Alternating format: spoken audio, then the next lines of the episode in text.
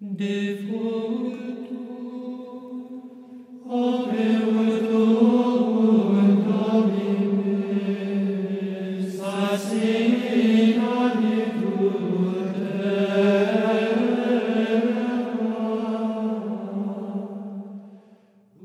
is Father Aaron Williams with another podcast. If you like listening to these podcasts, please subscribe and leave a good rating on iTunes. Also, share them with your friends and check out the other great podcasts available through the Diocese of Jackson Office of Vocations. Just visit jackson priest dot com. That's jacksonpriest with an S, dot com.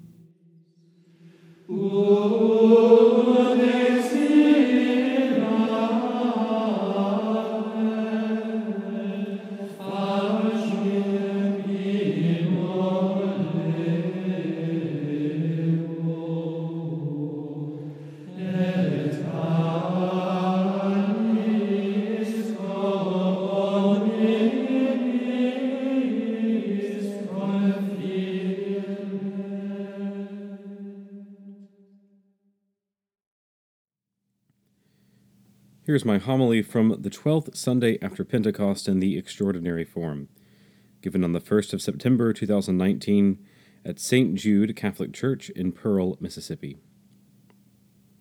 In the name of the Father, and of the Son, and of the Holy Spirit. Amen. The parable that we are given in today's Gospel is perhaps, apart from the resurrection itself, the most well-known story contained in the New Testament. Even non-Christians will make use of the phrase to be a good Samaritan from time to time. And nearly every person you ask can give you the normal derived moral of the story, that the Samaritan, that is, the unlikely person, the outcast, ended up being the better person because he cared for the unfortunate man in need. And while this read is certainly not contrary to the text and certainly not contrary to the Christian religion, the difficulty that arises from such a well-known text is that we become locked in a single interpretation of it. In fact, our worst difficulty with this passage is precisely the fact that it is admired by Christians and non-Christians alike. It is admired for its essentially non-Christian elements. There are not many people who would reject the notion that serving the unfortunate is a thing to be promoted. But this is not merely a moral parable. The story has its greatest meaning precisely from its exclusively Christian meaning. Who, for example, calls the Samaritan good? Not our Lord, not the lawgiver, not Saint Luke the Evangelist. We call him good because of our common read on this parable. But there is such a deeper meaning to be found here than a good Samaritan. A certain man went down from Jerusalem to Jericho. What is Jerusalem? The city of God, the holy city, the image of heaven on earth. It is the city, the state of holiness. And Jericho, the opposite, the city of sin, the center of paganism, a city once destroyed entirely by obedience to the command of God. A certain man went down from Jerusalem to Jericho. The first image Christ gives us in his parable is a man who falls into sin. He departs the safety of the carefully guarded walls of Jerusalem, high in the mountains and safe from enemies, and he departs towards the pagan lands once again. He is reversing the Exodus and returning to sin. And so along the way he fell among robbers, who also stripped him, and having wounded him went away, leaving him half dead. And this, of course, is what happens when we go astray from the Lord. We fall into the hand of the worst of liars and criminals, our enemy, Satan. He and his minions beat us down and bring us nearly to total ruin. We become totally unable to rescue ourselves. The man who leaves Jerusalem is after no time half dead. He is in dire need, or he will be lost. Enter the priest and the Levite. Both approach the man and are aware of his mistake. They know he has fallen into trouble because he left the safety of Jerusalem. In some way, they could be pardoned for their unwillingness to help him. Helping him could expose them to the same risk, or he could be a liar himself and be faking his condition, waiting for a certain priest or Levite to risk themselves for him so he can make his attack. Perhaps they recognized contact with him would make them impure, and thus unable to celebrate in the temple. They were priests and Levites, after all, not merely laymen. They had a duty, a vocation to the temple. Perhaps they avoided him just as I, being a priest, would avoid a fortune teller or a prostitute in the street. And so their moves could be pardoned here. We are quick to judge them because we have a predetermined notion of the meaning of the parable. But for now, put that response aside and recognize that we have a man here lying in a state of trouble because of his own mistake. Saint Luke is silent as to which direction the priest and Levite are traveling. Are they approaching Jerusalem? Perhaps they were bettering themselves and must leave the troubles of Jericho behind them. Or are they on the same dark path? Do they avoid him in hopes to not befall the same fate, or perhaps in shame, knowing that they're guilty of the same crime as him? Then comes the Samaritan.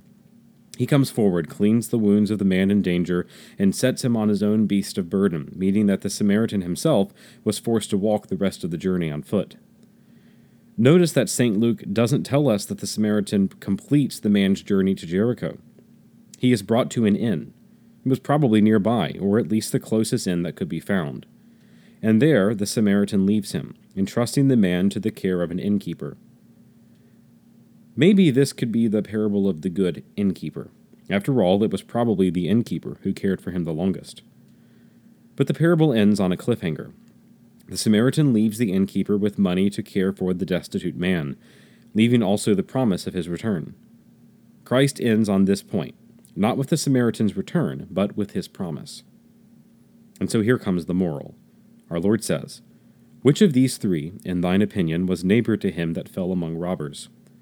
Now notice that Christ doesn't say, "Don't you see how the Samaritan cared for this neighbor of his, the poor man?" Now that's our common read, but our Lord's point is actually the opposite. Who was more of the neighbor, he asked, the priest, the Levite, or the Samaritan?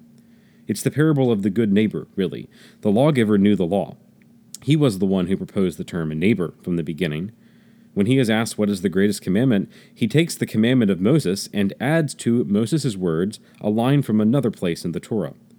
"Thou shalt love the Lord thy God with thy whole heart, with thy whole soul, and with all thy strength, and with all thy mind. And," he adds, "thy neighbor as thyself." The parable is about the love of God. A certain man begins entirely present to the love of God. He is safe in God's kingdom and protection. But then he departs by his own desire and travels off towards the worldly and the secular. He goes down from Jerusalem to Jericho, a city that is really to the east. And there he falls among robbers, the enemies of God, the father of lies. Here is the state of humanity, fallen from the blissful safety of God's house, and now on the road between heaven and hell, Jerusalem and Jericho, beaten and left half dead through mortal sin. On our own, one of our own, our neighbor even, Christ the Lord, approaches us on the road. God leaves the safety of his own paradise to find us on the road, where we are, as we are, in the pitiful state that we are. And he pours out upon us wine and oil, the sacraments, the Holy Eucharist, baptism, confirmation. And from there he takes us to an inn, the church, and leaves us with the innkeeper, that is, the ministers of the church. And he gives the innkeeper the means to bring us back to good health, confession, and the sacrament of the sick.